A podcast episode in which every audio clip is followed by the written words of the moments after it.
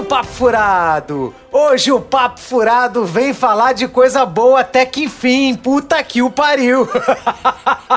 É boa, boa, boa. É, Não é mais assim, ou brastemia, menos. mais ou menos. Não, mas diante do que eu tô vendo, pelo amor de Deus, cara. Não, ai, melhor não. do que o Obi-Wan Kenobi, né? Pelo Com amor de certeza. Deus. Aqui é o Guga Ferrari e vamos falar de Doutor Estranho no Multiverso da Loucura. Aqui é Marcos Cardoso e Multiverso da Loucura mesmo era o crossover entre o Chapolin e o Chaves. Inclusive, os efeitos especiais não evoluíram muito desde então. Caramba. um pouco injusto. né? Aqui é Rogério Roma e pra um filme chamado Multiverso da Loucura, não teve nem muita loucura, nem muito multiverso. né? Mas é o que temos pra hoje. É o que tá tendo, né? É o que tem pra hoje. É. E o nosso convidado de hoje? Não, hoje não tem convidado. Hoje não tem convidado. Hoje somos Pô, só nós três. Hoje é só a sacanagem. prata da casa. Hoje é Só só a patotinha, essa panelinha do papo furado. Então viemos aqui falar mais uma vez de um filme da Marvel, até que enfim, né? Porque também eu não vou gravar sobre Thor Ragnarok, é, Ragnarok não, é, é Amor e Trovão, porque não tem nem amor nem trovão naquela porra. Eu não tenho nada naquele filme. Eu não vou gravar, me recuso. E tem filme que eu já digo logo que eu, cara, eu não vou nem, não vou nem assistir. Por exemplo, Shazam 2. Esqueçam, me esqueçam. Não vou nem assistir, nem de graça. Nossa, o trailer é tão bom, né? Empolga tanto a gente. Cara, assim, Shazam assistir. 2, o cara começa o trailer falando assim: Eu sou um idiota. Eu falei: Caraca, cara, que filme absurdo. Como é que o personagem principal, o nosso herói, chega na- fala assim: Eu sou um idiota. Cara, eu- Pelo menos ele é honesto. Ah, né? não, não, não, pera aí, ele tá, aí tá certo, ele tava na terapia, tinha que ser sincero. É. Né? Lá no seu, você com os seus pacientes lá, não tem hora que o paciente deveria se chamar de idiota? não.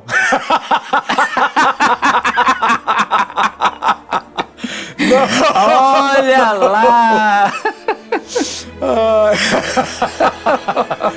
Dito isso, vamos para os nossos e-mails? Bora Vamos lá! lá. E-mails.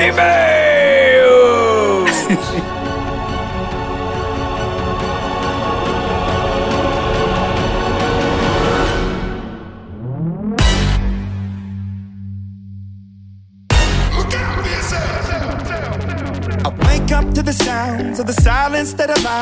Lembrando, meus amigos, que para entrar em contato conosco, basta mandar um e-mail para papofuradopodcast.gmail.com.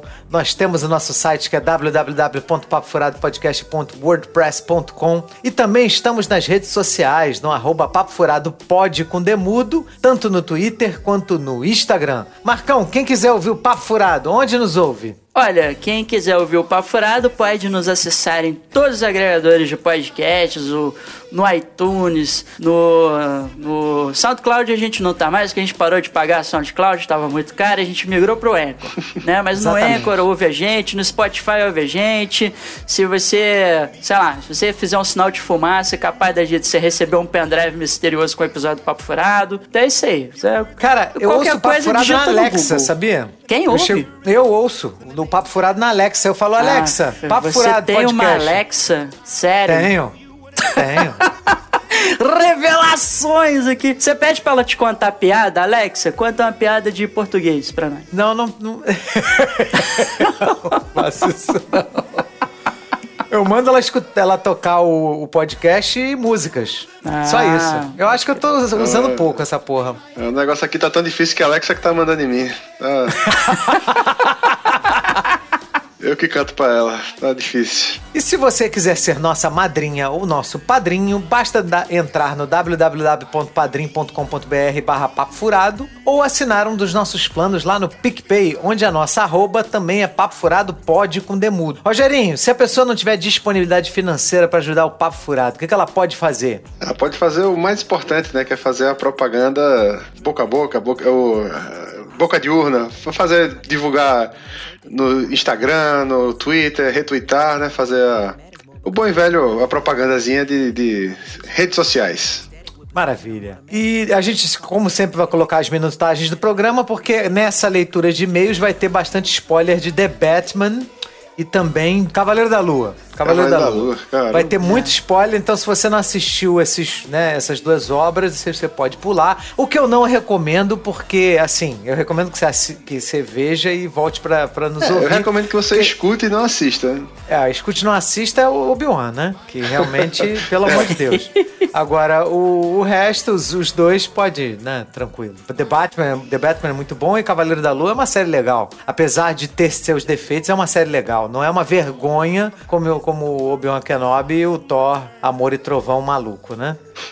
Dito isso, vamos aí para o nosso primeiro e-mail que é do Diego Leonardo de Oliveira Santos. Fala galera do Papo Furado, mais um podcast sensacional. Com relação à série, ele tá falando de Cavaleiro da Lua. Eu gostei, confesso que não era como eu esperava, achei com muita enrolação, mesmo sendo uma série curta, mas mesmo assim achei interessante. Conheci o personagem, li algumas histórias dele na época dos formatinhos, mas não era tão fã. Essa questão da múltipla personalidade mesmo eu não conhecia. Na minha opinião, essas personalidades roubam a cena e o Cavaleiro em si é só uma ferramenta para justificar a série de herói, entre aspas. Eu veria uma segunda temporada sem problemas. Eu também, Diego. Também concordo com você. Que... É, tem potencial para melhorar, tem... né? Assim, mas a parte, a parte do Cavaleiro da Lua em si é que precisa melhorar bastante, né? É, é a coisa que o, que o Shimu de vez em quando reclama aqui, com, com alguma razão, assim, algumas séries, né? Que você tá, né, é uma série de herói que não tem o herói, né? O, herói, o herói ali, ele, as partes que tem o herói, elas são as, as piores partes do, da série do herói, né? Então aí fica complicado realmente. Muito obrigado pelo seu e-mail, Diego.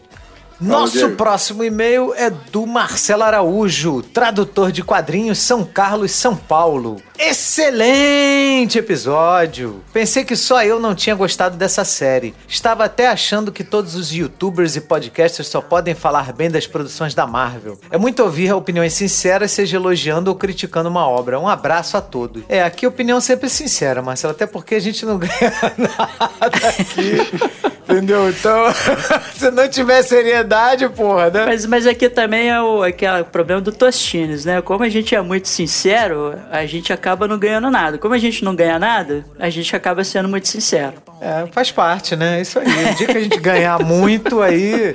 Se bem que, cara, eu não, eu não tenho capacidade de falar bem de coisa que eu odeio. Não dá, não dá, não dá mesmo. Para mim, não nasci para isso. você só não achou o preço ainda, Ferrari. Você não sabe o preço. Mas tenho certeza que o valor adequado você vai falar bem até de Shazam. Pô, imagina, Shazam? Puta que pariu. Tá maluco? Milhões! Milhões! Milhões! Bom, Marcelo Araújo, muito obrigado pelo seu e-mail, meu amigo. Nosso próximo e-mail é do Gabriel Ribeiro. Gabriel, você mandou um e-mail muito grande, então eu tive que dar uma editada, mas eu, eu espero ter mantido a essência do seu e-mail, mas tá aqui legal, tá? Essa é a segunda vez que escrevo para um podcast em mais de 15 anos. Espero que gostem dessa análise. Me chamo Gabriel. No Instagram é arroba o Gabriel. Tenho 30 anos e já adianto que The Batson foi uma obra excelente em caixa alta sobre o surgimento do Homem-Morcego. Antes de entrar em detalhes, vamos estabelecer um acordo?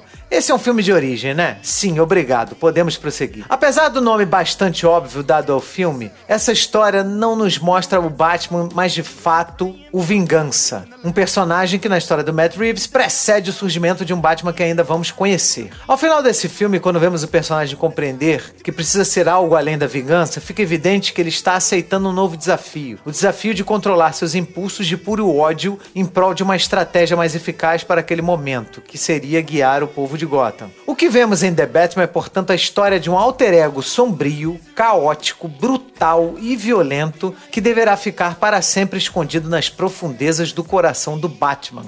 E é por conta dessas, dessa construção maestral de personagem que eu ouso dizer: esse é o primeiro Batman dos cinemas que me faz acreditar na possibilidade de um homem sem poderes fazer parte da Liga da Justiça e ainda colocar medo no Superman. Se pegarmos os desenhos da Liga e alguns quadrinhos do velho Batman como exemplo, veremos que ele é capaz de fazer o Superman sangrar, vilões se entregarem sem lutar, demônios se sentirem intimidados e até ataques psíquicos se virarem contra o feiticeiro. Para que tudo isso seja minimamente crível, precisamos acreditar que aquele bilionário super inteligente e poderoso esconde algo muito mais sombrio, caótico, brutal e violento do que estamos vendo naquele momento: vingança. Agora imaginem por um instante o personagem do Vingança tendo acesso a todos os recursos que o Batman do Ben Affleck utiliza nos filmes, desde força física até jatos supersônicos e tanques de guerra hipervelozes. Esse cara seria o capeta em forma de gente. Uma máquina incontrolável de destruição. Daí pra frente é só diversão, galera. Ao longo dos próximos filmes, o Bat Batman pode entrar na Smart Fit, tomar uns shakes de whey protein e pronto.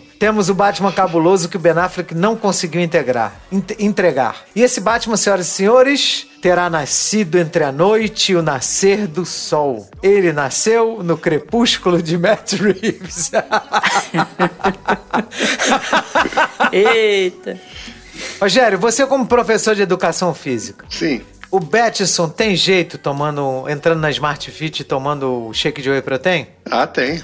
Ou ele vai precisar do soro do super soldado? Não, ele precisa ter um pouco de, de boa vontade, né? E se esforçar acordar cedo, né? Que parece que ele reclamava que tinha que acordar cedo, que, que, que, tinha que comer muito, que tinha que fazer não sei o que. Ele botava defeito em tudo, né? Não queria fazer exercício. Né? Mas se ele tiver um pouquinho de disciplina, tem potencial sim. É, o, o, o, ser humano ele é muito criativo quando ele quer arrumar desculpas para não ir na academia. Ah, sim. ah, com certeza. Mas eu, eu, acredito no Batson, eu acredito nele. E eu concordo com, com, o, com o Gabriel quando ele fala do que o, o Batman ele, ele carrega essa, essa, essa. faz essa contenção, né? Desses conteúdos mais sombrios, assim, eu acho maneiro. Seria um personagem, né, fodão na, na Liga da Justiça. Vamos ver. Só espero que não seja o morcego, o vampirinho, porque, pô, cara, vampirinho na Liga da Justiça não vai dar, não. Eu, eu pelo menos. Imagina, Shazam. Olha o time que a gente tem aí: Shazam babaca, o Batman vampirinho, o Flash maluco, entendeu? Flash doido, agressor. Essa Liga da Justiça aí não tá legal, não.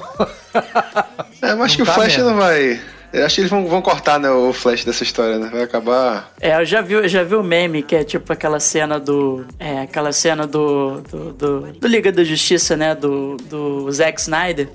Aí até que o Superman vai brigar, né, com o Aquaman, com a Mulher Maravilha e tal, não sei o que. Aí ele substitui, tipo, é, por vários vilões, né? Então, assim, tipo, o a Mulher Maravilha é, é uma vilã, aí o Aquaman, sei lá, o Thanos, não sei o que ela tá assim. Aí o Flash é o Ezra Miller mesmo. Então, assim, então o Ezra Miller virou um vilão da vida real, né?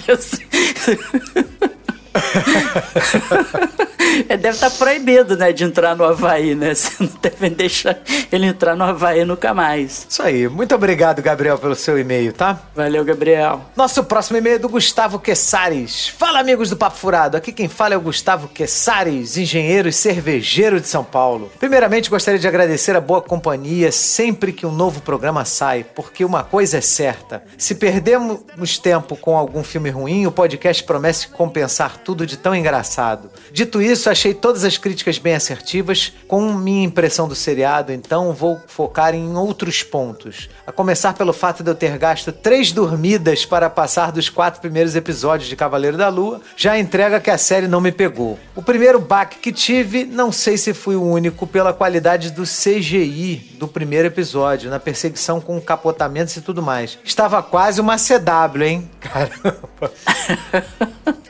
Além disso, também achei um absurdo a personagem Layla infiltrada sem disfarce nenhum no covil do vilão onisciente. Aplicar suspensão de descrença em regras oferecidas pela série é difícil, né? E por último, na luta dos deuses gigantes, fiquei com a mesma raiva do Khonshu que sentia do Power Rangers, que esperava o vilão ficar gigante para chamar o Megazord. Khonshu poderia ter ficado gigante primeiro e simplesmente esmagar a Kuka como uma barata. Mas é o que teve para hoje, né? KKKKK. Novamente, muito obrigado pelo ótimo conteúdo. Um forte abraço, GK.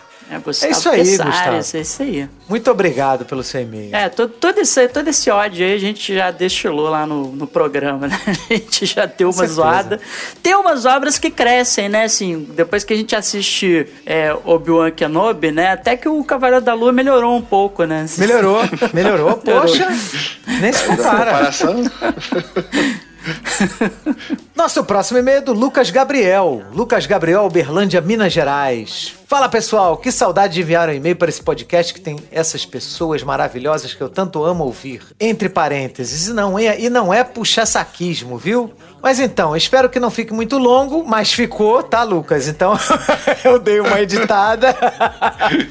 Mas é tanta coisa que eu andei ouvindo sobre essa série que eu vou ter que tentar pontuar algumas coisas que estão sendo meio que ignoradas, deixando claro que não tô passando pano e dizendo que tudo é maravilhoso, mas vamos lá. Me impressionou logo de cara o primeiro episódio, a, a trilha excepcional que essa série tem na abertura quando toca Every Grain of Sand do Bob Dylan com Ethan Hawke e um pouco depois o Steven acorda na sua casa tocando a Man Without Love. E em seguida, quando ele acorda naquele lugar todo ferrado que a gente, nem ele, o Steven, sabe onde é e tendo que passar por aquele perrengue que o Mark faz ele passar. Nós e ele ouvindo Conchu pela primeira vez, inclusive a voz ficou sensacional. A voz do Conchu é do F.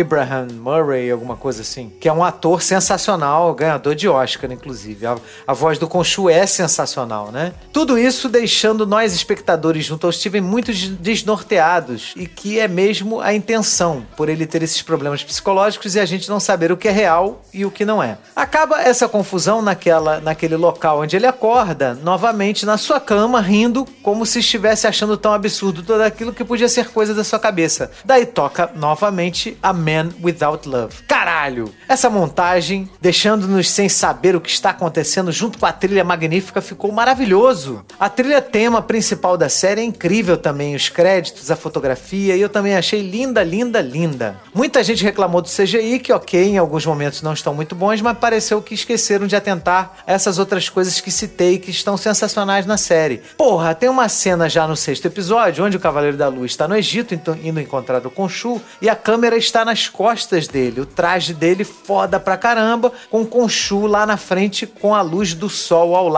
bem forte. Lindo. Outra coisa, você comentou, Guga, que o Cavaleiro da Lua meio que termina como começou. Mas eu discordo, pois essa cena no Egito mostra ele indo encontrar o Khonshu no último episódio, quando ele tá falando com o Khonshu. É muito maneiro ele alternando de personalidade ao mesmo tempo que muda o traje, deixando claro que ali eles já estão em sintonia e sabendo exatamente como usar cada uma das suas versões para determinadas situações. No entanto, concordo com a parte do Jake Lockley estar ainda mal resolvida. A questão dele voar, que vocês comentaram também, que até onde sei nos quadrinhos não tem, mas porra, eu pessoalmente achei do caralho. Ele voando, dei uma suspensão de descanso quando Khonshu diz: esqueceu que eu ainda sou o deus do céu noturno? Tudo bem, relevei por colocar esse poder nele que eu achei que ficou muito foda. Ou seja, o Khonshu se fosse de dia não faria ele voar, né? Só à noite que ele voa. É, o próprio Khonshu esqueceu que era o deus do O problema noturno. é que isso é uma conveniência, né, de roteiro, né? Na hora que precisa ele voa, né? Na hora que... né? É, exatamente. O traje que a Layla recebe de Tueres é claramente da Isis. Mais um adendo que, por mais que não tenha feito sentido, eu relevei porque vai tomar no cu, ficou maravilhoso. Eu gosto muito dessa deusa e tem um jogo de MOBA online chamado Smith, ou Smite, né? É sobre deuses e heróis mitológicos, que tem ela lá e ficou idêntica ao jogo, perfeita. Achei a retratação dela, o jeito que ela luta, voa, ficou tudo incrível. Mas lembrando, é a Isis e não a Tueres. Também essa coisa do Cavaleiro da Lua não querendo ser mais o Cavaleiro da Lua, eu achei horrível. O Khonshu sendo meio que vilão, também não me desceu nem um pouco. Porque ele se aliaria com o Jake, que aparentemente é um assassino, sendo que o princípio dele é proteger os viajantes da noite, que não concorda com o modo como a Emmett faz para fazer a justiça. Não faz muito sentido. Espero aqui, espero muito que eles vejam o quão isso não é legal e façam uma segunda temporada mantendo essas coisas que funcionaram e ficaram boas, mas que melhorem todas as outras coisas ruins desse roteiro maluco. Enfim, é uma série que para mim tem muitas coisas boas mesmo, mas faltou um direcionamento mais bem feito, que aparentemente é esse roteiro. Se não tiver segunda temporada, que coloquem ele em algum filme como participação especial, por favor. O personagem merece muito. Um grande abraço para vocês. Vocês, para mim, são companhias que eu guardo com muito carinho no meu coração. Eu sempre volto ao episódio do Falcão e o Soldado Invernal, onde o Rogerinho faz aquela brincadeira com o Zack Snyder do PowerPoint. eu não me aguento de tanto rir. Valeu, pessoal. Tá vendo, Rogério? Valeu, Lucas. É. Rogério é o rei da comédia. negócio- esse negócio da ISIS pode ter relação, porque a ISIS na- é, é a sigla do, do Estado Islâmico lá no- nos Estados Unidos. É a, a em inglês, né? ISIS, né? É, aí pode ser que tenha alguma relação, eles State, preferiram, é, preferiram colocar a tua Ares lá pra não, não gerar Deixar- polêmica, não entrar. É, não É, pode ser, nenhum, né? Deixaram de nenhuma discussão nome, né? quanto a isso, né? É, talvez, né? Assim, especulação. né? Ah, cara, mas aí ia ser muito também por conta do Estado Islâmico, assim, acho que ia ser meio, muito, nhé, né, assim, deixar de ser por conta disso, né, parece aquelas coisas do, da petição online que fizeram, né, quando, é, tava pra estrear ainda Senhor dos Anéis, né, e aí ficaram sabendo que o segundo filme ia se chamar As Duas Torres, e ele ia ser lançado pouco depois, né, é, do que aconteceu lá em Nova York, né, com o World Trade Center, né, e aí fizeram a petição online pra mudar o nome do filme e tal. Tá maluco, né? É. Porra. Até porque existem outras denominações, né? Usa-se muito Daesh também, né? Pra falar sobre o Estado Islâmico, né? Não, Isso é coisa de gente maluca, né, gente? Pelo amor de Deus. Você não ouve maluco, É, eu não sei né? se foi isso, eu falei só por, assim, talvez tenha alguma coisa. Pra evitar também, né, ter alguma coisa, não sei. Pra evitar cancelamento, evitar alguma. Sei lá, o povo tá tão maluco, né? Lucas Gabriel, muito obrigado pelo seu e-mail, tá? Muito legal. Pô, valeu, Lucas. E nosso último e-mail é do Guilherme Calçado. Olá, queridos amigos do Papo Furado Podcast. Acabei de ouvir o episódio sobre o Cavaleiro da Lua com a participação do também incrível RPGista Shimu e venho aqui para antagonizá-los. Brincadeira. Porém, penso diferente de vocês em muitos pontos abordados. Devo concordar, cor- concordar com Shimu. Não é uma série de super-herói, é uma série de desconstrução de super-herói. Não se foca na capa, na máscara, na missão e no mito do herói. O que, sinceramente, pra mim é justamente o que eu gosto. Quase todos os pontos que o nosso querido convidado abordou como pontos negativos, eu considerei pontos positivos. Eu interpretei o título Cavaleiro da Lua não como uma apresentação titânica de um super-herói, mas como um manto, responsabilidade muitas vezes maldição de uma pessoa atordoada por seus demônios. Ok, também talvez a série não devesse ser sobre isso, mas acabou sendo. O que torna a revolta do Shimu, Guga e demais membros da banca justificáveis. Porém, justamente o que tornou a série memorável para mim. Vou tentar defender algumas coisas que os senhores abordaram como negativas. Taueret não é só a deusa da fertilidade. Ela também é, em algumas interpretações, um dos aspectos de um conjunto de deuses hipopótamos. Taueret, Ip, Heret e Hedge. Não sei se eu tô lendo direito, tá?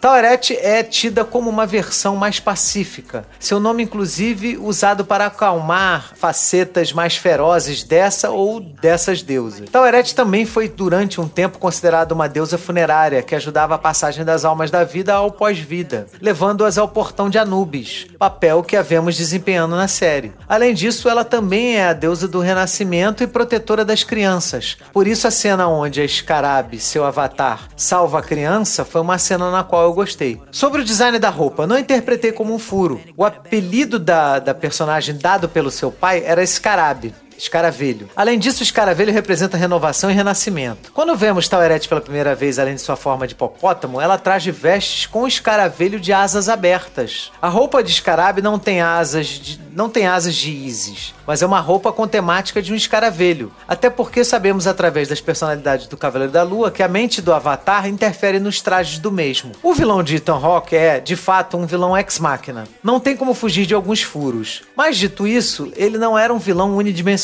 Ele colocava vidro em seus sapatos como penitência pelo que ele fez quando era Avatar do Khonshu. Ele é um vilão que, além de se ver como mártire, é também um fanático. Por isso, suas ações, embora vilanescas, não sejam cartunescas. Ele também é uma mente quebrada pela culpa e procurando propósito, encontrando no seu fanatismo e, um, e num pensamento em que deve fazer tudo o que for necessário para alcançar seu objetivo final. Lição essa aprendida com Khonshu. Objetivo este que, em seu ponto de vista, é um objetivo bom e justo. Devo concordar novamente com Shimu, talvez essas novas obras de heróis estavam, estejam sendo feitas para pessoas que não gostam do formato clássico de heróis. Eu sou uma delas. Shimu comentou como o Superman não precisa salvar o mundo e não ir para a passeata na rua. Porém, a minha história favorita do Superman é quando ele fica no alto de um prédio dando apoio emocional a uma mulher que estava tentando se suicidar. Fora as questões do furo e de roteiros, acredito que muito do que foi dito no podcast tenha sido razão questão de gosto, das quais os senhores não gostaram. Azaro de vocês, eu adorei. Hahaha. Abração e continue fazendo episódios excelentes. Isso aí, meu amigo. Gostei da, da sua defesa, hein, Guilherme? Não, bem, bem, bem embasado. Bem, Bem muito embasado, bem né? embasado, caramba, né? Tipo, a- assim, né? é, talvez, talvez a gente tivesse um background, assim, de, de saber um pouco mais sobre essas representações, né, da, da deusa Taueret e tal, é, a gente tivesse apreciado mais algumas, algumas passagens, porque de fato o que a gente conhece é, são, são os deuses egípcios mais é, é, que são usados, né, ou são referenciados mais frequentemente na, na cultura popular, né, e tal. Né, a gente conhece Anubis, Ra, né, Osíris, Isis, enfim, né, esses outros deuses que aí talvez é, é, é complicado também porque você falar assim, ah, talvez seja uma forma de, de mostrar que está se respeitando é, mais a cultura egípcia, né, mas de fato a gente até mencionou no cast que hoje em dia, né, no Egito tem tem-se muito pouco dessa cultura egípcia antiga, né, o Egito antigo é uma coisa, o Egito moderno é outra completamente diferente né? Mas bem bacana, assim, deu uma crescida no, no né? pelo menos pela explicação do traje, né, e tal. Mas assim, a gente também é, é, se incomodou muito com coisas que eram facilitações de, de roteiro, né, e tal. É, alguns problemas de ritmo que a gente apontou, mas assim, é, eu acho que obra, obra de arte é isso mesmo, cara. É, você, você tem que é, achar, achar encontrar às vezes uma forma de gostar da obra. Né? E que bom que você encontrou, cara, assim, que tipo é. foi uma boa experiência para você, né? E que te fez, pô, pensar nesse monte de coisa bacana que você escreveu no e-mail assim. É, eu gostei muito assim do e-mail dele. Também, também achei ele bem legal. Guilherme, muito obrigado pelo seu e-mail. E agora vamos para o nosso assunto. Rogerinho, você já botou sua capa aí do Doutor Estranho? Botei, fiz aqui meu cavanhaque, pintei o cabelo, a lateral aqui do meu cabelo de branco, tô pronto. Uh, eu vou, então eu vou. Como eu vou ser o Doutor Estranho de uma outra realidade, eu vou aqui amarrar meu rabo de cavalo. Vambora então pra Doutor Estranho! Vambora!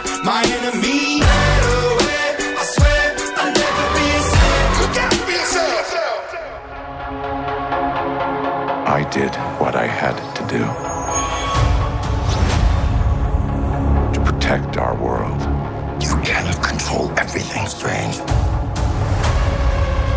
You opened the doorway between universes, and we don't know who or what will walk through it.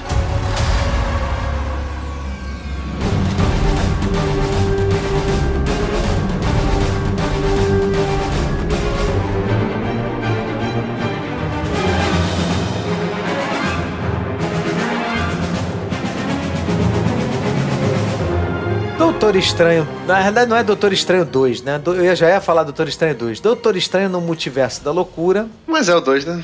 Não deixa é. de ser. É. É um filme dirigido pelo Sam Raimi, cara. E isso, só isso já é uma recompensa pros fãs, né, cara? Um diretor com talento especial para dirigir filmes de super-heróis, né, cara? Só, só de você é, observar a direção do Sam Raimi já é um deleite nesse filme, né? É, o, é na verdade, o Sam Raimi, ele vem na, na, na, Ele tem uma pegada mais de filme de terror, né? Ele, ele estoura, né, pro, pro, né, pro grande público com o clássico dele, que é a morte do demônio, né? Que, é uma, que depois vira uma série, né? É, não uma série série de TV, né? Mas uma série de filmes, né? E aqui e virou, no Brasil é rebatizado... Virou série de TV. Virou série de TV. É, depois não, virou não, série de TV uma, também. Assim, recentemente. Tô falando, assim, é. dos filmes lá atrás... Ah, sim, né? sim. Dos filmes lá atrás, é, depois ele é rebatizado de Uma Noite Alucinante, né? E tem o 2, o 3, o 4, né? E, e e ele traz, é engraçado que ele traz, né, pro, pro Doutor Estranho o ator, né, que faz o, o personagem o principal, né, o Ash, né, que é o Bruce Campbell, né, que ele faz o papel lá do, do cara da carrocinha de pizza, né, tipo, almo, é uma almond de pizza, né.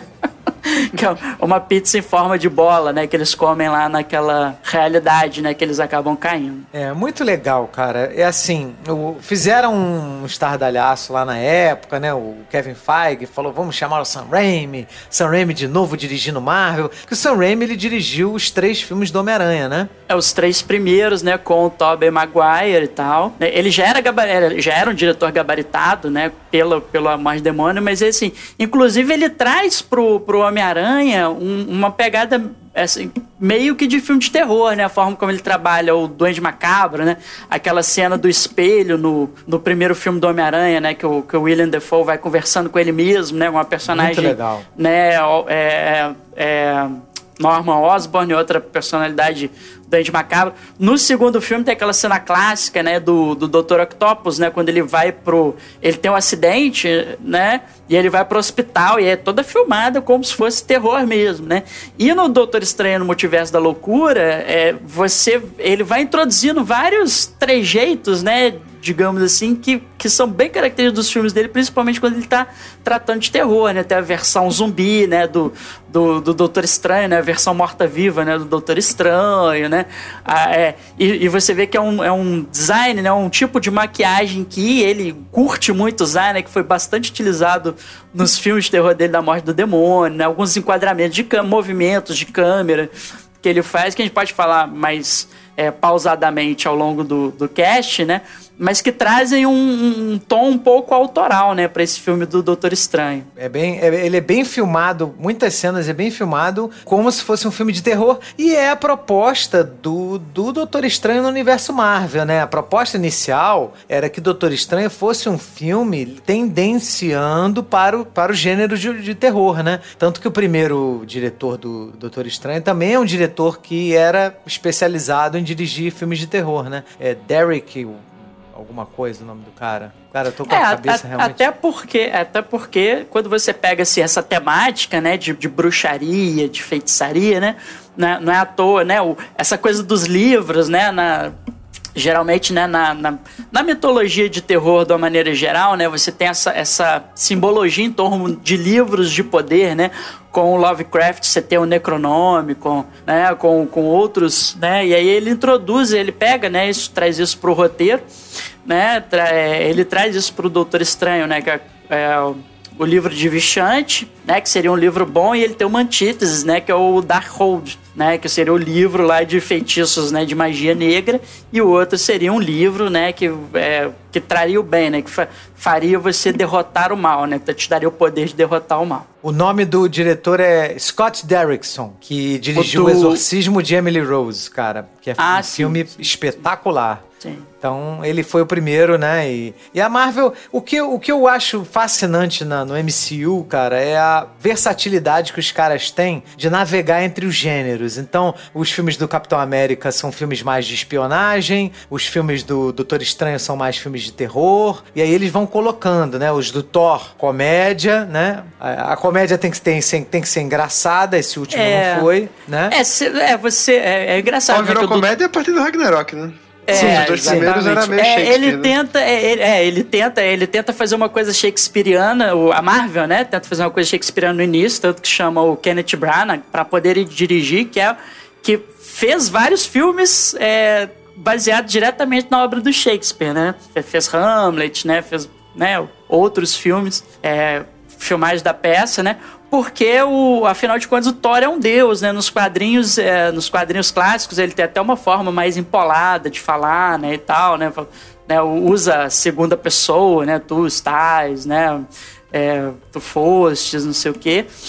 E, e, eles viram que não foi uma pegada que deu muito certo, né? E aí fazem uma mudança de rumo com o Taika Waititi a partir do Thor Ragnarok rumo esse que se perdeu, né? Assim, mas vamos ver se eles recuperam, né? Porque a ideia é boa, né? A ideia de fazer um, um Thor de comédia, eu acho legal porque o Chris Hemsworth é um ator limitado e para comédia ele é muito bom. Então, é, fica legal. E aí a gente tem, né? O Guardiões da Galáxia também é, é, é um pouco também caído pra um, uma comédia meio bizarra, assim, porque é o estilo do James Gunn. E aí a gente vai, vai tendo vários gêneros dentro de um mesmo universo. E o Doutor Estranho é muito legal esse, esse, essa, essa versatilidade, né? E o Doutor Estranho encaixa muito bem com o gênero de terror, encaixa encaixou lá com Scott Derrickson e encaixa bem com o Sam Raimi também, com a direção do Sam Raimi. É, também, também acho. Acho que o, o Sam Raimi, embora, assim, eu revendo o filme, eu acho que o Sam Raimi, ele ainda se contém muito, assim. Ele não é um Sam Raimi é, digamos assim, ele é um Sam Raimi com um pouquinho de redes de contenção ainda. Você consegue identificar facilmente, né, aquelas transições dele, né, que ele coloca imagens sobrepostas, né, faz a transição de uma cena para outra, né, ele pega a imagem, por exemplo, do rosto, né, do, do, do ator e, e, ele começa a, a fazer a transição para uma outra cena, né, o cenário começa a surgir na frente do rosto do ator.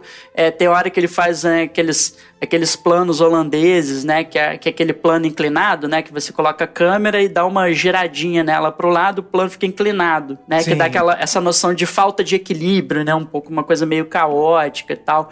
É, tem um outro movimento de câmera que ele gosta de fazer, que é um movimento uma espécie de chicote, né? Ele está filmando o rosto de um ator e aí o ator tá olhando para um lugar e a câmera vira rapidamente, né, para o lugar é, para onde o ator tá olhando, né? Então assim, dá um close coisas, rápido, né? Dá um close rápido. É, a câmera ela faz um movimento no eixo, né? Ela tá filmando o rosto do ator. Isso aí, isso aí ocorre é, principalmente na cena do casamento, né? Que o Doutor Estranho tá lá na hora que a que a Christine vai entrar na igreja, tá filmando o rosto do Doutor Estranho e como é um, um momento de revelação, porque até então a gente não sabe no casamento de quem ele está, né? E aí a câmera vira rapidamente para mostrar a, a Christine, né? E aí a gente descobre que ele tá indo pro casamento dela. Muito legal. É, é uma forma de dirigir bem interessante. Eu não achei que é um filme do Sam Raimi, eu tô, acho que tô mais com o Marcão. Eu achei que é um filme da Marvel, né? Tem todas as características da Marvel e o Sam Raimi ele tenta colocar algumas pinceladas assim, né? Mas não, não é um filme autoral, uma coisa assim que você vê a,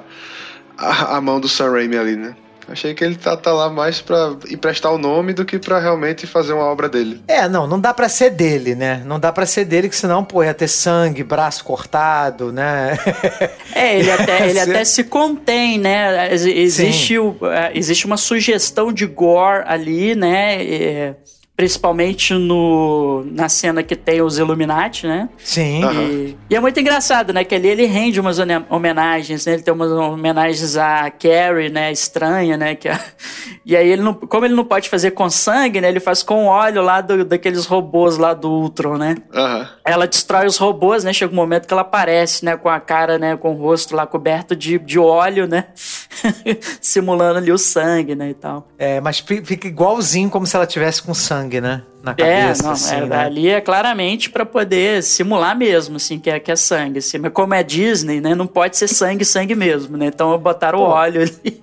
Ele, ele, ele, ele, ele, é como se ele tivesse meio que contrabandeando, né? Eu vou contrabandear umas coisas aqui para dentro, né? Então, por exemplo, assim, você não tem um. um é, você tem a cena, por exemplo, né? Já, já podemos falar com spoiler? É, vamos aqui? falar com spoiler, tá? Pode então, assim, liberar o spoiler. É, então vamos lá, galera. Se vocês ainda não viram o filme, dê uma pausada, abre o Disney Plus, assiste e depois volta, né?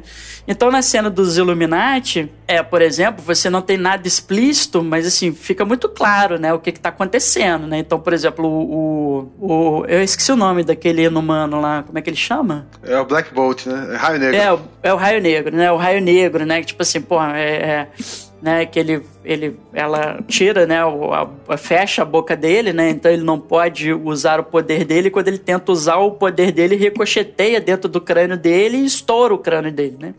Só que aí o que acontece? Na série dos Inumanos, ele não usa o, o, o uniforme dele, não tem aquela, né, a, aquela parte do que cobre a cabeça, né, que cobre o crânio. Aí, esse uniforme é um uniforme classicão, né? Dos quadrinhos, e na série eles dão uma modernizada, ele passa pelo menos a maior parte da série com, né, com, com cabelo aparente, né? E tal. Só que é o seguinte, ele não pode mostrar o crânio do cara explodindo, né? Na tela. Então o que, que ele faz? Ele usa o uniforme clássico, que aí quando faz o efeito, né? Do, do poder ricochetear dentro do crânio dele, que o crânio dele, né? É, é, se rompe, né? Ele se rompe dentro do uniforme e você não vê, né?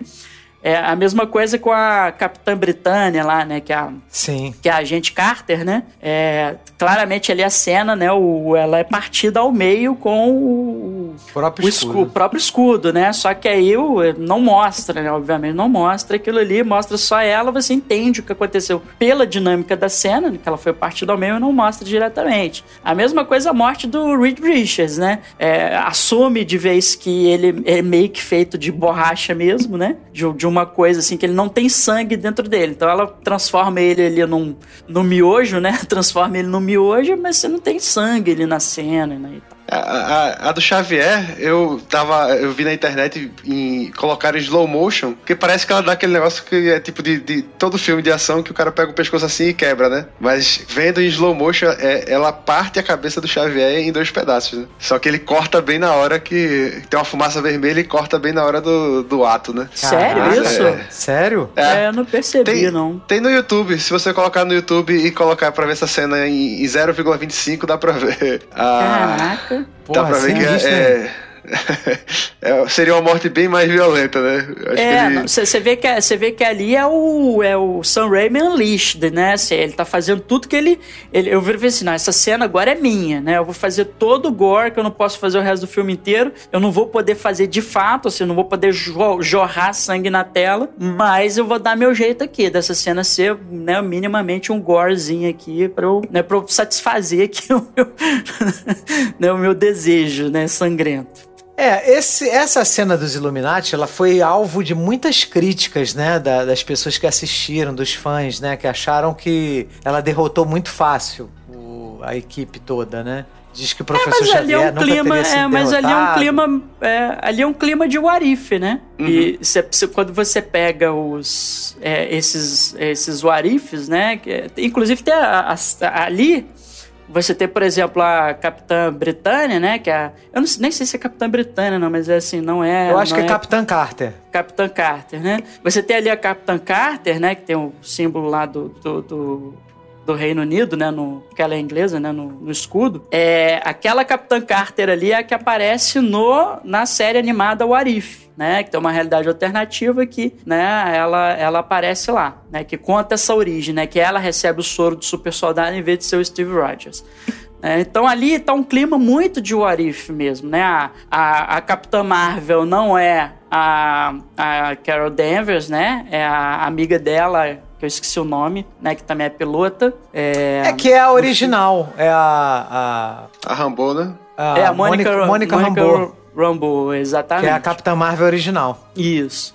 Então, assim, você. Ali tá um clima de Warif total, né? Assim, não, não, não é um. E assim, a, a, dinâmica dos quadrinhos Warif é aquilo ali mesmo, né? Assim, é alguém tocando terror no universo e morre super-herói na baldada e morre rápido, né? Porque a história tem que caber num quadrinho só, né? Então, assim, é rápido por conta dessa inspiração, né? No Arif e tal. É, e até a, a própria Feiticeira Escarlate, ela é, é um dos personagens mais poderosos da, da Marvel, né? Até levando em consideração os quadrinhos e tal, então... É, quando ela é resolve absurdo, tocar ela... o terror, ela toca é. o terror mesmo, é. Não é tão absurdo ela fazer aquilo ali, né? É, tem uma saga que ela, que ela acaba com os mutantes, com a maioria dos mutantes no planeta. Ela, ela é muito poderosa, cara. Pessoal fala que, ah, não, mas ela não teria poder para destruir Xavier, para destruir. Cara, ela tem sim, ainda mais com o Darkhold. É, na, na, até no, na Marvel mesmo, ela troca pau com, com Thanos ali, Thanos cheio de, de joia do infinito, e ela consegue segurar né, a, a briga ali com ele. Então, ela, ela é muito forte. É, não, ela é poderosa.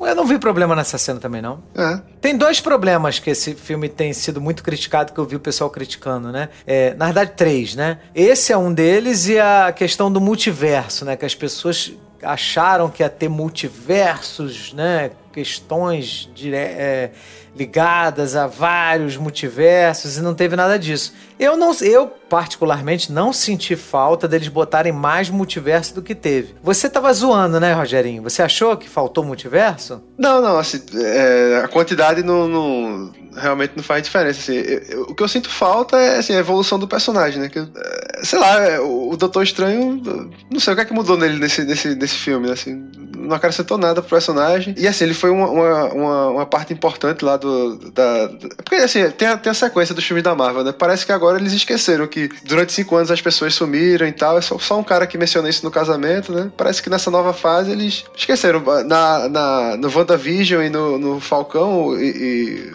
e, e o Soldado Invernal, eles ainda tentam abordar a repercussão dessas coisas, mas aí parece que agora eles esqueceram, né? E, sei lá, o personagem não, não cresce, né? Não, não tem desenvolvimento. Pô, Mas é engraçado, ele... eu, eu eu achei que ele teve, cara. Quando ele se dá conta de que o trauma que ele tinha por não ter conseguido salvar a irmã fez ele se afastar das pessoas. E ali naquele momento ele percebe que, pô, não deveria ter me afastado, né? Ele, ele sempre gostou da, da, da Christine, né? E aí ele não, não, não é, se cara, mas ele tem um drama muito grande ali.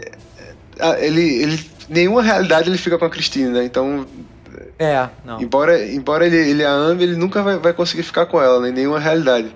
No, no episódio do Arif, né, que, que é aquele episódio que não importa o que ele faça, ela morre, tem, tem uma consequência para isso, né? Isso tem um peso na, na história dele. E aqui parece que, que não. Não sei. Eu, eu achei que, assim, tem ação, tem a, tem a briga, tem o multiverso, tem as coisas, mas o, o Doutor Estranho não, não, não, evolui nada nesse, nesse filme, né? Agora, de vários multiversos, ele é o único que não, que não escolheu matar a América Chaves no final, né, cara? Para pegar o poder Sim. dela, né? É, não, na, ah. na, verdade só teve um, né, que tentou matá-la ali, que é o... Não, ela, ela, diz, ela diz que teve mais de um, não diz não? Na, no filme? não, não. Não, é, né? até, até porque existe uma questão nesse filme, é, esse filme, ele, ele, ele, algumas coisas são costuradas nesse filme a partir de, a partir de determinadas oposições, né, principalmente entre a ideia de, de um e de múltiplo. Né? Então, por exemplo, a Wanda, a Wanda, ela, ela é a única Wanda de todos os multiversos que não tem filhos, né? Que os filhos dela não existem, né? Todas as outras Wandas de todos os outros universos, né, têm os filhos, né? E ela é a única que é privada disso, né? Que os filhos dela foram criados por ela, né, através do poder dela, ela alterando a realidade depois, né, que acabou ali o o quanto, né, do, do Rex, é, eles somem, né? A América Chaves, por outro lado, ela só existe no universo dela, né? Em todos os outros universos do multiverso ela não existe, né? E aí você tem uma coisa interessante, por quê? Porque no caso da América Chaves, ela, ela, ela é a única que existe está procurando é, as suas mães nos outros universos, né? Já a, a ou seja, ela é uma filha em busca das mães é, em outros universos. Já o, a Wanda, ela é uma mãe em busca dos filhos né, em outros universos. Né? Então você tem. É, e são personagens que eles se opõem, né? O, o antagonismo principal ali se dá entre a Wanda e a América Chaves, né? Então é, é, é, um roteiro que vai fazendo esse jogo do um, dos múltiplos e dos opostos, né? Como esses, como esses uns e múltiplos eles se opõem, né? O livro de Vichante, por exemplo, ele, ele só existe um em todos os multiversos e ele não existe em nenhum universo dentro do multiverso né? Que ele fica exatamente numa interseção, né? Sim. Que ele, o, o, o, né, o, que o, quando o primeiro, né, o Doctor Strange lá da, da realidade dos Illuminati acha, ele cria um ponto de interseção entre os multiversos e ele bota o livro ali, né? Então, assim, é, é e, só que é o seguinte, assim, embora seja uma coisa interessante, essas oposições do um, do múltiplo e tal, e, e dessa busca, né, dos personagens, é, eu, não, eu não vejo que isso, assim, seja tratado ou aprofundado como uma questão no filme, assim, né? Parece que é um, alguma coisa que passa mais como curiosidade quando você percebe essas relações do que algo que é bem desenvolvido, né? Como o Rogerinho citou, né? O, o, o lance do, do, do, do Doutor Estranho, por exemplo, é ele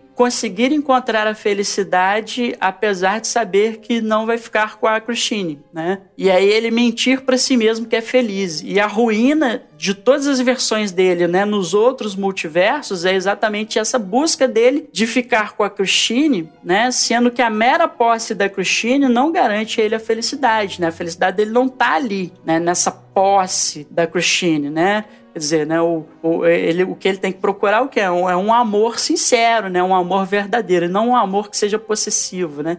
Isso aí fica muito claro ali na quando ele tem aquela batalha da música, né, da outra versão dele que usa o Darkhold, né? Que é, é muito maneira, ele, né? É, que, é muito boa, né? Que o, a barganha é do é, e que a barganha do, do, do Doctor Strange, do, daquele universo, né? Exatamente, você me dá essa Christine que você trouxe, não importa da onde, e, e eu te deixo usar o Darkhold, né? Porque ele tem um, ele usa o Darkhold ali. Eu, cara, eu, eu achei muito legal. Eu achei muito legal a. É porque assim, agora no, no, no WandaVision eles tinham meio que introduzido o conceito que a, a, a Wanda, né, a Scarlet Witch, a, a feiticeira escarlate, ela seria um ser, um ser de nexus, né? Que, era, que seria uma constante em todos os universos e tal. Eles ah, começam a abordar alguma coisa nesse sentido. E agora, não, né? Tem outra Wanda em outro lugar que tem o filho, então sei lá. É, mas talvez ela não seja feiticeira escarlate, né? Naquele outro universo. Ela seja Wanda, mas não seja a feiticeira escarlate.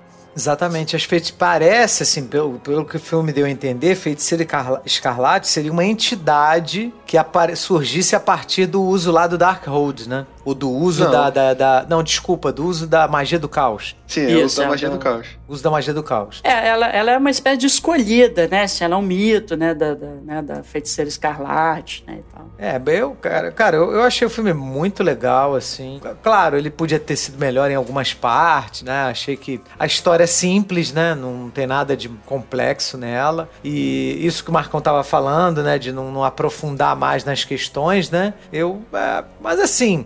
Como é um filme de herói, precisa ter ação, e precisa ter aventura, e precisa ter efeito especial, precisa ter tudo, luta, assim, eu, eu, eu dou um desconto, né, deles não aprofundarem tão fundo nessa questão emocional do Doutor Estranho. É, mas assim, mas eu achei tem que legal. Ter, tem que ter causa e efeito, tem que ter alguma consequência para as coisas. Parece que o filme aconteceu e, sabe, não, ninguém evoluiu, ninguém teve aventura e aventura por si só. É, eu acho que é muito pouco, né, o que acontece de evolução para ele ali, mas realmente assim, ele começa o filme com com essa questão, né, que é dele não, dele não conseguir ficar com a Christine, né? E ele achar que isso é a razão da infelicidade dele, né? E, e mas ele meio que termina o filme com é, ele, eu não diria que ele encontra felicidade no final do filme, ele não encontra, mas ele fica em, em paz em não encontrar a felicidade, né? Porque, é, primeiramente, ele mente, né, pra, pra, pra Christine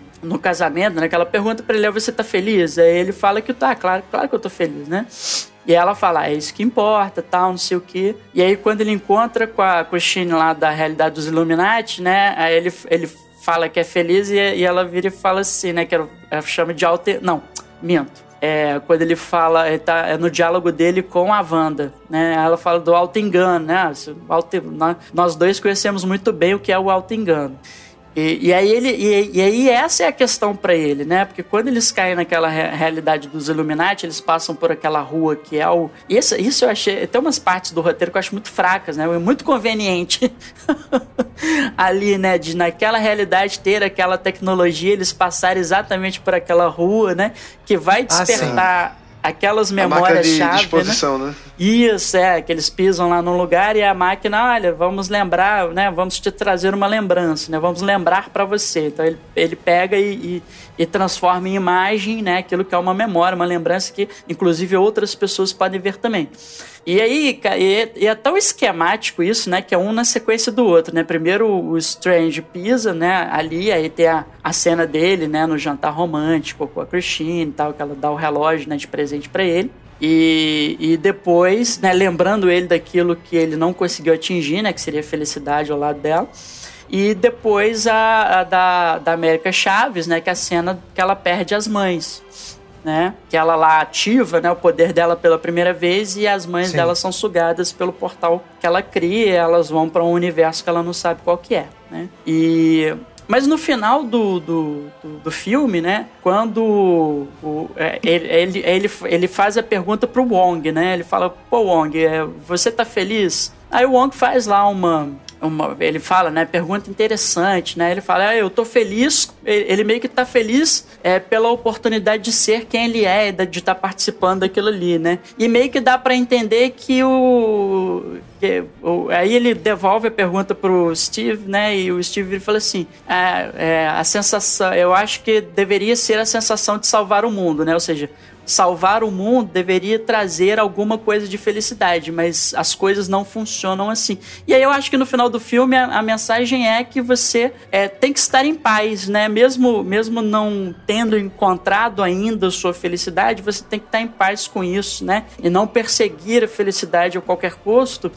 porque talvez naquilo que você está perseguindo não esteja realmente a tua felicidade. Que no caso do, do Strange é a Christine. Sim. Tanto que ele no final do filme ele conserta o relógio, né? Que foi quebrado no acidente, né? O relógio que ela deu para ele, ele, ele, ele, passou aquele acidente de carro e o relógio quebrou e ele depois ele deixa aquele relógio quebrado durante anos, né? Ele só conserta no final desse filme. Isso, exatamente. Pra espelhar que ele também, de alguma forma, se curou, né? Dessa ele questão. se curou, se re reconciliou consigo mesmo, assim. Não é uma coisa assim, né, de tipo, porra, né, que, que massa, né, que ele, porra, ele finalmente encontrou felicidade. Não, ele não encontrou felicidade. Ele encontrou a paz de, de, de não estar feliz, assim, ele, ele, ele, ele meio que vira e fala assim, ah, uma hora vai chegar, né, essa felicidade não precisa ficar correndo, né, ansioso atrás da felicidade e tal, assim, e achar que ela tá, talvez, onde ela não esteja, de fato.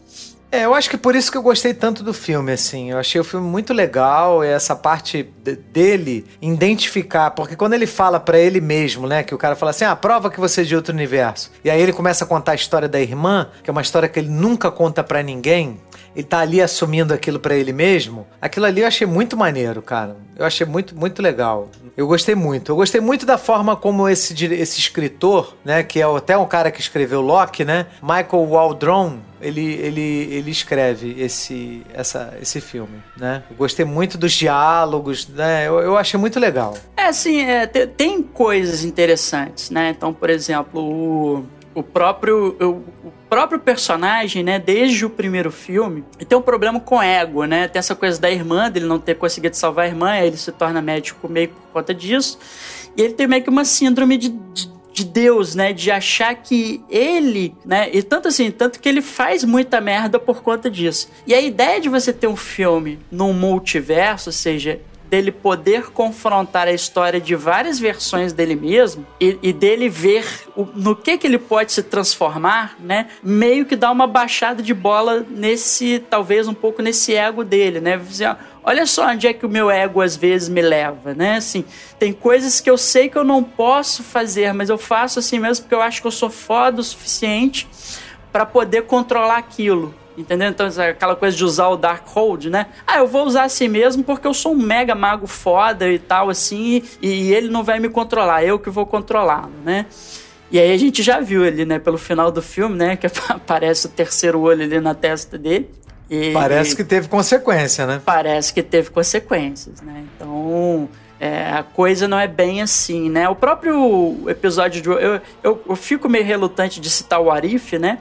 Hum, é, até porque assim, né, uma obra, ela, né, para ser entendida completamente, ela não pode ficar muito é, baseada na outra, né? Mas o episódio do Doutor Estranho de What If é basicamente isso, né? Ele é, é, é tentando fazer de tudo, né, para fazer com que a realidade se adeque, né, àquilo que ele quer e, e ele vai às últimas consequências e tal, e ele acaba, no final das contas, fudendo tudo, né? Ele, ele, ele, destrói o próprio universo nessa busca, né? Porque no, no Arif, o, no acidente, né, que transforma ele no Doutor Estranho, quem morre no Arif é a, a Christine, né? Ele se torna mago exatamente para tentar salvá-la, né? Então ele, ele tenta voltar no tempo, salvar ela de diversas formas e não consegue porque é, na, na história do Arif ele é, a morte dela é, é um evento Nexus, né? Que o, que o Rogerinho estava é, mencionando, né? Um evento que você não consegue mudar, não importa o que você faça, ele vai acontecer sempre da mesma forma. Então, só que aí ele vai e se fode, né? E ele acaba destruindo o próprio universo inteiro nessa busca, né? Assim, que é meio que o que a Wanda faz, né? A, a Wanda, na busca dessas crianças dela que nem existem, ela também destruiria, né, um universo inteiro, mata pessoas, né? Então é uma tem muita questão ali, ali para que seria legal assim de ser mais profundamente trabalhada e que às vezes fica meio que só na superfície, só no, nos diálogozinhos que são às vezes um pouco superficiais e tal, e, e, e também acabam soterrados às vezes no sentido de urgência, né, que o filme tem, né? O filme já começa na pauleira, né, ali, eles uhum. correndo, né, e tal, aí logo depois na sequência tem uma cena do multiverso, a América Chaves cai na nossa realidade e o aí já tem a, a, a cena lá do, do bichão com, né, do Beholder lá, né, com tentáculos, enfim. É, aquele Beholder é, é o Shuma Gurati, ele, é, ele é um personagem do Marvel vs Capcom, dá pra jogar, dá pra lutar com ele. Porra, nem lembrava. E olha que eu joguei nesse Marvel vs Capcom. É, o Stan Lee, ele criou muitos bichos assim doidos na época que ele tava escrevendo Doutor Estranho lá com o Steve Ditko, né? Que era o desenhista, né? Que é o mesmo desenhista também do Homem-Aranha, né? Então ele, ele criava um monte de coisa assim, doida e, e viajava. viajava. E tinha muita gente que achava, na época do, que ele, que ele né, lançou o quadrinho, que ele tava usando realmente conhecimentos de ocultismo, que ele tava pegando alguma coisa e ele tava tirando tudo da, da criatividade dele. que era uma coisa, era um personagem psicodélico, né? É, não, totalmente, né? Totalmente. Psicodélico. Assim, acho que vem muito, o Doutor Estranho vem muito nessa onda também, né? De, de nova era, né? De, de, porque tem, tem que lembrar que o, esses personagens da Marvel, né, são principalmente criados ali nas décadas de 60 e 70, né? Então, é, tem muita influência ali de contracultura, né? De, é, tanto que os personagens eles são mais modernos, né? Digamos assim, que os personagens da DC. É tirando o Capitão América, né? Mas assim, os outros personagens são bem mais trazem questões mais modernas. Pegar os, os X-Men, né? O próprio Homem-Aranha, né? Que é um cara fudido na vida, né? Que tipo, faz bico de, de fotógrafo, né? Ganha mal, mora mal e tal. E é né? E a gente tem que acompanhar todos esses perrengues, né? A gente não vê, por exemplo, sei lá, o super-homem tendo problema para pagar o aluguel. Né? Não tem uma história do super-homem com essa temática, né? Do, é. do Homem-Aranha você vai encontrar. A Marvel tinha essa proposta, né? De aproximar os heróis da, dos problemas do cotidiano, né? Ela tinha essa proposta. A DC depois copiou também, né? Botou lá uma saga lá do Arqueiro Verde com Lanterna Verde viajando nos Estados Unidos, os problemas de racial, problemas de droga, botou, né? New botou Adams aquele, fez aquele side, tem um sidekick do, do Arqueiro Verde, né? Que fica viciado. Ricardito. E o Ricardito, exatamente. Aí é. é hoje em dia o Peter Parker podia fazer um Instagram e colocar as fotos do Homem-Aranha e ele ia ficar milionário, né? é verdade. É, agora, é, teve, teve uma, uma coisa que aconteceu com esse filme, que ele foi proibido na China só por causa das mães da, da, da Mônica, não, América, da América Chaves. Cara, que coisa absurda, né? Assim. A China tem muito disso, né? É. Às vezes ela exige, né, que a, uma obra seja modificada para poder ser lançada lá, né? Assim, Mas, assim, censura lá é relativamente comum, né? Então é, é, é realmente assim, é, a Marvel, né, as grandes empresas meio que já estão acostumadas, assim, né? Sempre é. para poder lançar alguma coisa lá, às vezes tem que mudar e se não muda, proíbe. É, é complicado. Ah, é. Né? O regime, né? O regime é foda, né? Então. Rogerinho. É, assim, é uma cena bem simples, assim, né? No, no, é bem, bem rápida, assim. No, no... É, não é uma questão no filme, né? O fato dela ter duas mães não é uma questão no filme, assim. A gente nem sabe, naquela realidade, como as pessoas se reproduzem. Às vezes é todo mundo sexo feminino. Entendeu? Assim, não é, tem uma ser. coisa. É, não, a gente não sabe, né? Tem um mundo lá que as pessoas eram tinta, né? Que os, os seres eram tinta. né? Então, é, é, ali realmente é isso, a gente não sabe. E é, é, introduzido de uma forma tão assim, né? Ela fala, ah, as minhas mães, não sei o que e tal, né? Ela não, é, não é uma questão, né, no, no filme. É, não, assim, não tá não é levantando bandeira nem nada, é rápido, assim. Tá. É, é. é. Bobagem da China, perderam, perderam o filme. Ô, Rogerinho, eu queria te perguntar uma coisa. Você tá apontando os lados, né, os pontos que você achou fracos, né? Quais foram os pontos fortes para você no filme? Cara, não não achei pontos fortes, assim. Eu achei mais um filme da Marvel. É divertido, né? Tem cenas bacanas de ação, tem, tem a magia, tem a maluquice lá do Doutor Estranho.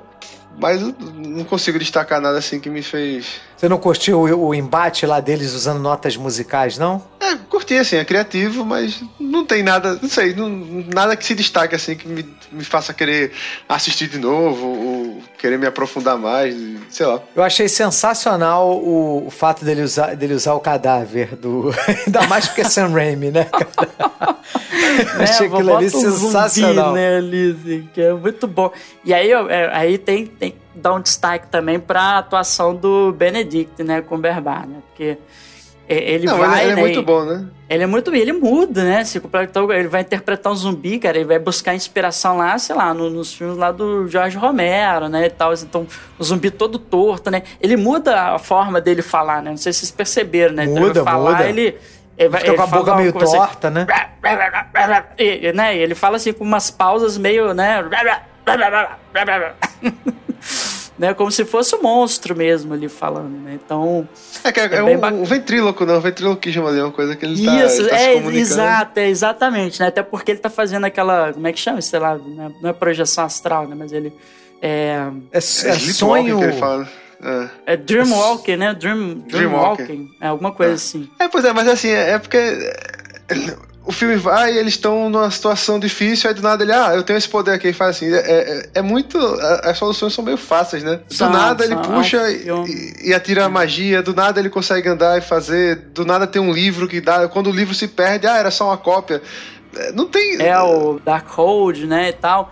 E o, o, o livro, o livro de Vichante, né? O livro de o livro de Vichante é destruído, mas no final das contas eles não precisam, né? Arrumam outra forma de derrotar vilãs sem ser através do livro. É, pois é, assim, não... achei. E, e aí tem, tem uma coisa também, né? Porque assim, o, o ele, eles já encontram o livro de Vichante ali no. Na primeira cena, né? Que tem o, o Doutor Estranho daquela outra realidade, né? Que tá com a América Chaves. E o livro tá ali. E em tese, a, a, a Wanda sabe o que, que tá acontecendo ali, porque é ela que tá mandando, né? Aqueles, aqueles bichos ali atrás dela. E eu fico me perguntando assim, ela não teve nenhuma, tipo assim, curiosidade assim, de pegar o livro para ela, ou pelo menos assim, eu vou destruir esse livro antes que ele dê problema para mim, né? Porque deixa o livro lá, né? Eles, pegam o livro depois, né? E é aí que ela vai destruir o livro. Ali, aí que ela fala, porra, agora eu vou destruir o livro, né? Não faz, sei lá, para mim não fez muito sentido, assim. É, tem esse furo, tem esse furo. Uma coisa que as pessoas estão reclamando bastante é que acharam que a solução do filme, no, lá no final, do Doutor Estranho, né, falando assim pra, pra América Chaves, olha, você sempre teve capacidade, você só não confia no teu poder, então confia em você e tal. E acharam essa solução uma solução fácil. O que, que vocês acharam disso? É, eu achei uma solução coach, né?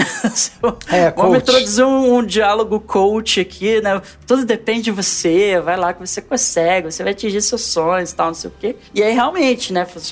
É, é, porra, é, é, é fraco, assim, né? Como. É, tal, assim, talvez se é, não fosse por esse caminho, né? Eu, eu não iria por esse caminho, né? Tipo assim, a solução sempre esteve dentro de você, que no, no fundo, no fundo é isso, né?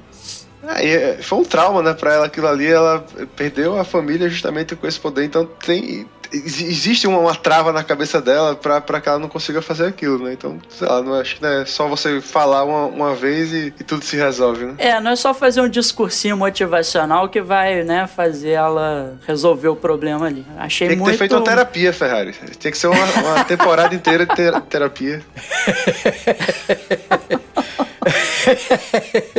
é, a gente é, podia ter sido melhor. É, é, é, um, é um filme que você vira e fala assim: tem, tem, tem coisa interessante aqui, entendeu? Faltou ser melhor um pouco, né? É. Então, essa coisa que o Rogerinho reclamou do, do, do, do, arco do Strange, né? O que, que ele aprende no final, né? Ele, não, ele, ele muda um pouco, ele, ele encontra ali uma paz e tal, mas não é também aquela coisa espetacular, né? Resolve-se a coisa com o discurso motivacional, coach, né? Não sei o quê.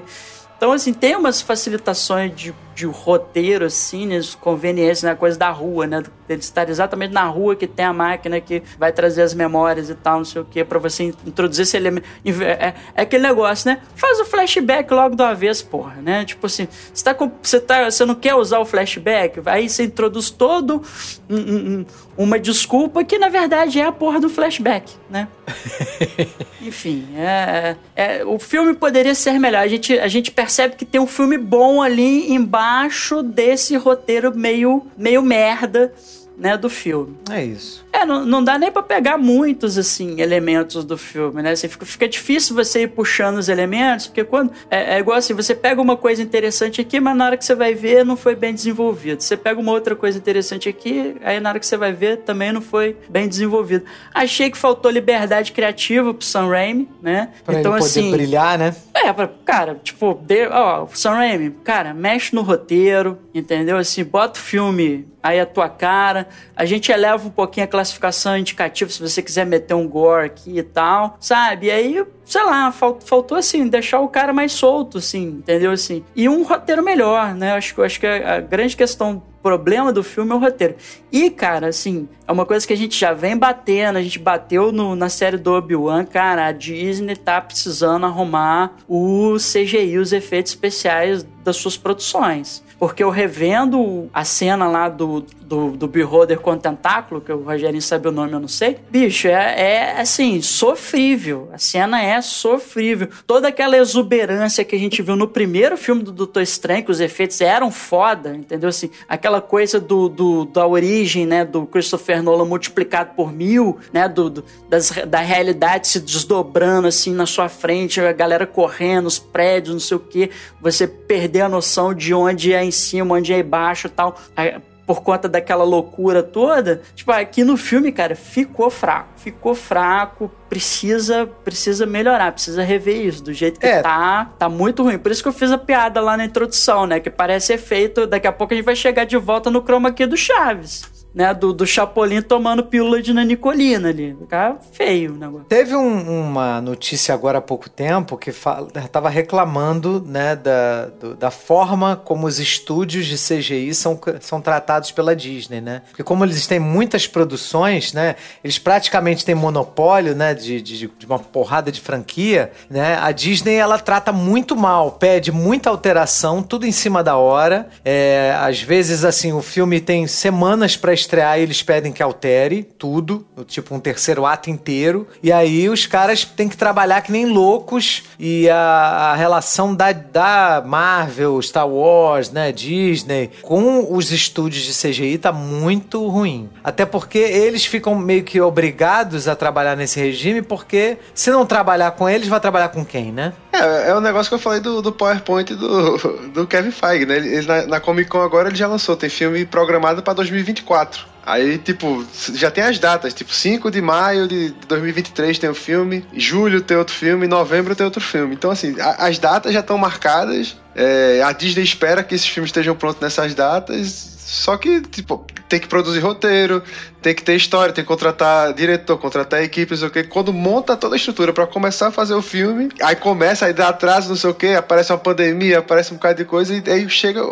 Quando chega o filme na mão do, do pessoal para fazer a, a, o, o CGI, CGI não o prazo fica muito exíguo, né? então não tem como fazer Mas além coisa. disso, Rogerinho, eles, tão, eles reclamam de mudança de última hora. Por sim, exemplo, sim. era de Ultron, eles mudaram, eles fizeram uma sessão teste, eles não gostaram da reação do público, eles mudaram. Semanas antes do filme estrear, eles mudaram o terceiro ato inteiro do, do Ultron. Uhum. É, que é mais então, fraquinho mesmo, né? O terceiro ato é, é mais fraco. É, mesmo. então, cara, é complicado. Então a Disney realmente tá com, tá com esse problema nas mãos. Tem que, tem que planejar melhor as coisas, escrever melhor e, e confiar naquilo que tá fazendo, né? Não ficar mudando tudo toda hora, né? É, não só isso, né? Os estúdios, esses estúdios, né, de, de CGI e tal, que prestam serviço pra, pra Disney, eles reclamam também do pagamento, né? Assim, porque como, como você tem. Como a Disney saiu comprando tudo, né? Comprou a Marvel Marvel, comprou a Lucasfilm, comprou a Fox, né? É, é, acaba que você tem hoje o mercado ele está muito concentrado, né? Está muito oligopolizado. Basicamente você tem agora que é,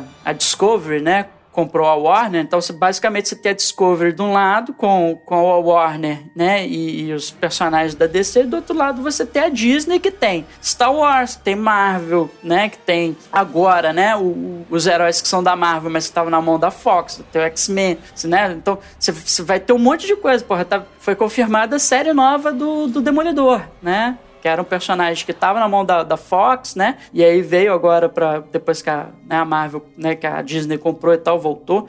Mas enfim, então é uma coisa bem, é, bem complicada, cara, assim. É por isso que a gente, né, a gente ia ouvindo as notícias das aquisições, né, da Disney adquirindo e tal assim, às vezes a gente comemorava porque, porra, sei lá, né? A Fox tava vacilando com o Quarteto Fantástico, né? Com, com os X-Men e tal. Aí a gente tava insatisfeito e tal. Mas às vezes é bom você ter uma diversidade até para você ter, assim, cara. É, é, porque é isso. O cara que detém tudo, ele é, ele é teu único empregador né? Então ele Verdade. que determina o teu salário. Pro, pro mercado isso é péssimo. Não, o mercado é horrível, horrível. Então você tem, você tem hoje, né, um pouquinho ali na Sony, né, que você tem Homem-Aranha e tal assim, você tem a, a Discovery, né, que tá com com, com a Warner e você tem a, a, Disney, né? Que tá com Star Wars e. E agora a Amazon, né? Tá entrando na jogada, né? É, é vamos ver, porque eu acho que a Amazon ainda ela é um, uma outra. Tá, tá assim. É, a Amazon, na verdade, ela compete com Netflix, né? Assim, no,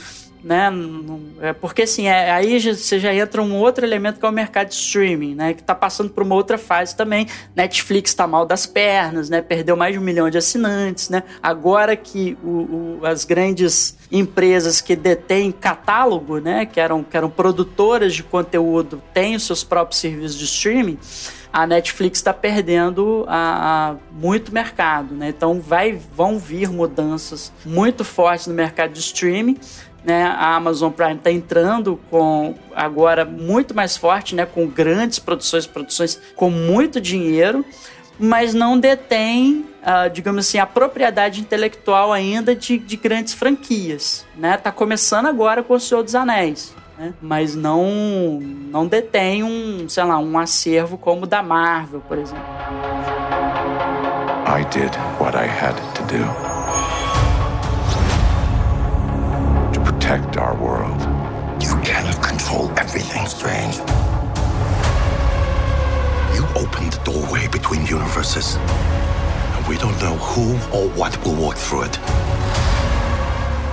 É isso, meus amigos. Vamos para as nossas considerações finais. Rogerinho, uma nota de 1 a 5 para Doutor Estranho no Multiverso da Loucura e suas considerações finais. É, cara, eu vou dar uma nota 2,5 né? Tá na metade aí do, dos cinco. Porque é, o filme é divertido. É, é assim, a, a, Marvel ela já tem uma qualidade. A gente sabe que você vai entrar no cinema, você vai se divertir. Tem, vai ter lá seu herói fazendo um bocado de maluquice e vai ser divertido. Mas eu fiquei sentindo falta de, do desenvolvimento do personagem. Fiquei, achei as soluções fáceis. Foi um filme de perseguição, né? Que no final não teve muita coisa, né? Então foi, foi meio decepcionante nesse sentido. E assim, mais uma vez, a Marvel tá mandando em tudo, então ela pode chamar quem quiser para fazer o trabalho. Então ela tem ótimos atores, consegue chamar o Sam Raimi, consegue chamar outros diretores, mas não deixa os caras trabalharem, né? Chamaram o Sam Raimi, deixaram ele colocar lá, sei lá, três, quatro marcas registradas dele para dizer que era ele ali, mas não é. Na essência não é um filme do Sam Raimi, então é meio que vendendo gato, gato por lebre, né? É, não sei. Essa, essa fase nova da Marvel não tá me convencendo muito, não. Acho que começou bem com, com as séries lá da, da WandaVision, do, do Falcão e Soldado Invernal. Aí o filme do Shang-Chi é meio que é isolado dentro dessa história toda da Marvel. E os outros filmes estão. O Homem-Aranha eu achei fraco, esse agora eu achei fraco. Acho que tá, sei lá, tá meio. Eles estão errando aí, estão perdendo a mão. Vamos ver. Por enquanto eu tô mais empolgado com o Shazam 2. Que é isso? Polêmica! não, não é pra tanto, né? é só uma provocação. Não, não, não, não. Menos, né, menos, menos. Poxa. Marcão. Cara, eu vou dar, vou dar uma nota 3 tá? Pra, pro, pro Doutor Estranho poder passar de ano e tal, assim. Porque, cara, no fundo, meio que o que o Rogerinho falou, é um filme divertido. Entendeu? É um filme que você senta. É, eu assisti no cinema, né, a primeira vez, depois eu que saiu no stream eu assisti de novo. É, da segunda vez acaba que você começa a reparar mais em determinadas coisas que começam a te incomodar. Eu acho que acho que a segunda assistida de Doutor Estranho também me pegou um pouco por eu já estar um pouco insatisfeito com essa fase 4 da Marvel também, né? Exemplo do, do Rogerinho. Eu acho que tem que dar um up aí nessas, nessas produções, né? Falando especificamente do, do Doutor Estranho no Multiverso da Loucura, eu acho que assim, tem muita coisa interessante assim, que poderia ser explorada no roteiro, mas eu acho que essas coisas ficam soltas e falta uma amarra melhor, né? Então, por exemplo, é, essa, essas questões que eu mencionei, né, do, do das oposições entre o, o um, né, e o múltiplo, né, porque você está lidando, né, onde é que está a singularidade dentro de um multiverso, né, em que você tem várias versões de si mesmo e que você se descobre não tão único, mas assim, né? Então o filme, eu acho que é interessante, ele poderia ter caminhado um pouco mais nesse sentido, ter, ter abraçado um tema e ter trabalhado esse tema lá até o fim, né? Então, as questões de maternidade, né? E tanto do, do ponto de vista da América Chaves quanto do ponto de vista da Wanda, né? E aí você tem essas oposições que você pode trazer para dentro desse jogo, né? A, a América Chaves ser, né, ser única dentro do multiverso, né? E, e, e estar procurando as mães que ela perdeu e a Wanda ser a única versão né? Sendo que todas as outras Wandas têm filhos e essa é a única versão da Wanda que não tem filhos. E ela estar atrás de ser uma mãe atrás de seus filhos, enquanto a América Chave, a Chave ser uma filha em busca de suas mães. Interessante, né? Eu acho. É, é o, o, roteiro ele tenta fazer um jogo interessante com isso. Entendeu? Que poderia ter ficado melhor, mas que, cara, acho que fica ali pelo meio do caminho, né? Eu acho, eu acho que a direção e o roteiro não conversam muito bem nesse sentido, né? o Sam Raimi tá ali, dá o toque de qualidade dele, questão de enquadramentos tal, assim, né? Não, não é um diretor é, por exemplo, como a gente estava criticando, né, a diretora do Obi-Wan que não traz nada, né, pro visualmente pro pra série do Obi-Wan. Então é um diretor que traz muita coisa interessante visualmente pro filme, mas que ficam coisas também meio desconexas, porque não conversam direito com o roteiro e, e tem momentos que você nota que ele ali tem graus maiores e menores de liberdade. Então, às vezes até cria um problema visual, porque o, o filme visualmente num determinado ponto ele é de um jeito e no outro ponto ele é de outro jeito. Né? Então isso, isso eu acho que complica. Mas é um filme assim que é, é, não chega a ser um desastre completo, né? Se você pegar assim algumas coisas, talvez não sejam desenvolvidas a contento, mas são desenvolvidas. O Doutor Estranho tem um arco fraco, mas tem um arco, né? Que no final do filme, né? Esse, esse arco ele, ele acaba se fechando. Né? E aí por isso que eu vou dar essa, essa nota 3 aí, que eu acho que é um filme que passa de ano. Mas passa sim, pô. É, eu dei o meio ponto do Vasco, tá? Pro filme poder passar de ano. Cara, eu vou ser mais legal porque eu gostei mais do filme que vocês, pelo visto. Eu vou dar nota 4 né? Porque eu achei o filme muito legal, eu me diverti. É claro que eu entendo que o filme tem defeitos, né? Mas eu achei um filme legal. Da, da fase 4, cara, eu acho que esse foi o filme que eu mais gostei. O filme, né? Filme, não, não série, né? Tô falando de filme. O filme que eu mais gostei da fase 4 da Marvel, eu acho que foi Doutor Estranho. Porque todo o resto, cara, eu não gostei de Shang-Chi, não gostei de Eternos. O Thor também não gostei. É, não lembro agora quais são. Homem-Aranha você considera um filme da fase Ca 4? Ah, o Homem-Aranha da fase 4, é. Não, cara, eu adorei Homem-Aranha, adorei, é, adorei. É, Homem-Aranha é melhor, né? Pô, é. eu achei melhor, achei melhor. Então tá, tá, beleza. Doutor Estranho e Homem-Aranha. Mas assim, a gente teve poucos filmes fodas, assim, da Marvel na fase 4, né? A fase 4 tá realmente mais fraca. E aí, vamos ver, a Marvel tá precisando retomar é, mesmo. Os irmãos russos estão voltando aí, né? Acho que vão fazer dois filmes dos Vingadores, se eu não me engano. Eles estão. É, não, foi anunciado. Pelo menos um eles vão fazer. É, foi anunciado que, o, que o diretor do Shang-Chi vai fazer o do Kang, Dinastia Kang, o Avengers, né? E o Avengers Secret Wars, quem tava falando muito que queria fazer, os irmãos russos. Vamos ver, eles são muito bons, né? Mas ainda não foi anunciado, não, diretor. É, eu, eu tinha lido a notícia, eu, eu tinha entendido que já estava definido que eram eles. Então tá é, meio não, que nessa, nesse vai e vem, né? Tem um boato, tem um boato, mas, o, já, mas já tá oficial que o diretor do, do, do primeiro filme do Avengers, lá de 2005, né? 2005, vai ser o diretor do Shang-Chi. Ele vai ser o diretor do. do, do Não, 2005 do... já passou, velho. 2025? 2025, caramba, 2005, 2025. vai ser o diretor de Shang-Chi. E aí, no final do ano, no mesmo ano, vai ter o Secret Wars que os irmãos russos, volta e meia, ficam dando entrevista falando que querem filmar. Vamos ver, vamos é. ver. Acho, acho que pode rolar sim. É, tem, tem o Pantera Negra 2, tá vindo aí, né? Que, que tem o. É, que eu já sei que eu não vou gostar. Porque ah, não tem Pantera você, Negra. É, cara, você é chato, cara. Você Pantera Negra sem Pantera é Negra é golpe. Ah, você é chato. Cara, Ainda vai ter o namoro, namoro, o, na, o, e, o namoro ele... Joãozinho 30, porra. Não, é ele, o Ryan Coogler é direção e roteiro. Então, assim, não vai ser igual esse filme aí do, do Doutor Estranho, não, que era o Sam Raimi na direção, mas era outro caboclo no roteiro. Vamos ver, eu vou assistir no cinema, pelo menos isso. Isso eu vou dar, vou dar meu dinheiro, porque eu, eu quero ver o que eles vão fazer. Vamos ver. Eu não gosto de terem matado o T'Challa, não gosto. Para mim, o T'Challa não podia ter morrido, né? Agora, quando é que o T'Challa vai aparecer no universo, no não, universo mas Marvel? Eu não sei lá quando. Ator, né? Assim, é uma questão complicada mesmo. Maravilha. Rogerinho, você tem algum comentário pertinente a fazer sobre Doutor Estranho no Multiverso da Loucura? Não, não. Hoje, hoje eu tô, tô fraco. Fiquei decepcionado com o filme. Ele não merece nenhum comentário. o Rogério, até, até não Pô, sendo tá engraçado, ele é engraçado, né? cara. Eu vi não, que tô... terminou, terminou o cast hoje no desânimo. Não, não vou nem comentar, esse filme não merece. É porque, é, assim, tá, tá uma correria tão grande, é tão, tão difícil você parar pra assistir as coisas e. e é, é, o tempo é, é precioso, tá, né? Não é, não é, O tempo é precioso. Eu não, eu não tenho a joia do tempo, eu não tô no multiverso, eu tô lascado aqui, meu amigo. Tem... Então, enquanto você Então tem tem dois que- filhos pra cuidar, a Wanda não tem nenhum e quer ter dois. O que, que você acha disso? Pois Ela é. vai ter que criar, sozinha, né? Porque ela não tem um visão. É, tem o Visão, o branco, né, que sumiu e foi comprar cigarro e nunca Sumiu, mais voltou. pai ausente. Pai Pai ausente. ausente. Abandona. Denúncia. Alienação parental. Denúncia! Imagina, audiência de custódia do. do... Wanda e Visão. Aí, seu, seu Meretíssimo, ele meteu que tinha morrido, passou um Vanish, fingiu que era outra pessoa e sumiu. É, falsidade ideológica. Falsidade ideológica. Cara, isso é uma pergunta que a gente tem que fazer, né? Onde se meteu o Visão Branco, Rogério? Onde se meteu?